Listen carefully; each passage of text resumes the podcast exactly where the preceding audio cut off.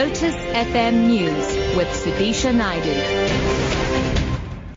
Good morning. A wage settlement has been reached between the National Health Laboratory Services and the National Education Health and Allied Workers Union. The agreement means the strike that had been planned for this coming Thursday has now been averted.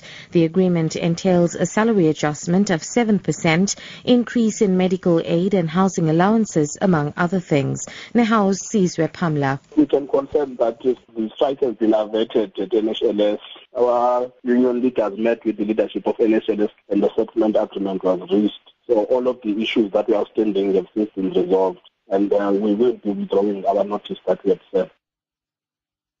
The Prime Minister of Thailand has described the bomb attack which killed more than 25 people in Bangkok yesterday as the worst incident that has ever happened in the country.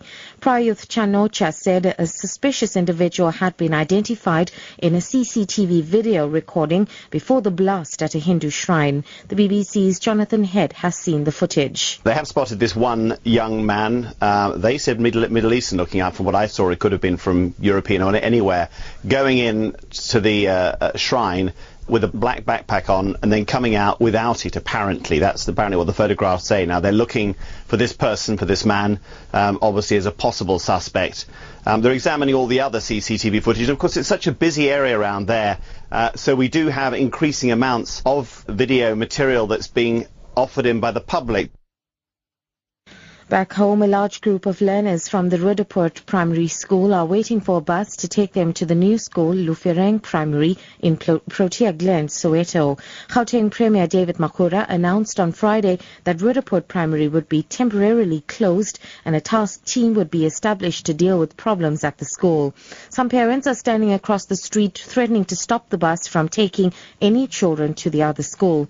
However, this parent says she is now satisfied that her child will be safe being transported to and from the new school and that education is more important. I don't think there's a problem with the school because uh, the lady that I was asking to look after my child, she didn't have a problem at the school where she going.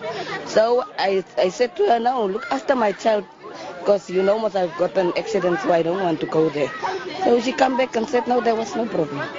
So for me I think it's it's all right for now. So that my child still she's going with them again today. So it's okay. And wrapping up abroad, the Australian city of Melbourne has been named for the fifth successive year as the best place in the world to live. The BBC's Owen Amos has more. The survey ranked 140 cities around the world in order of livability. More than 30 factors were considered, including healthcare, education and infrastructure. Melbourne came top with Vienna second and Vancouver third. The Syrian capital, Damascus, was bottom of the list, behind Dhaka in Bangladesh and Port Moresby in Papua New Guinea. Top story, a wage settlement has been reached between the National Health Laboratory Services and the National Education Health and Allied Workers Union. The uh, agreement means the strike that has been planned for this Thursday has now been averted. For Lotus FM News, I'm Sudisha Naidu.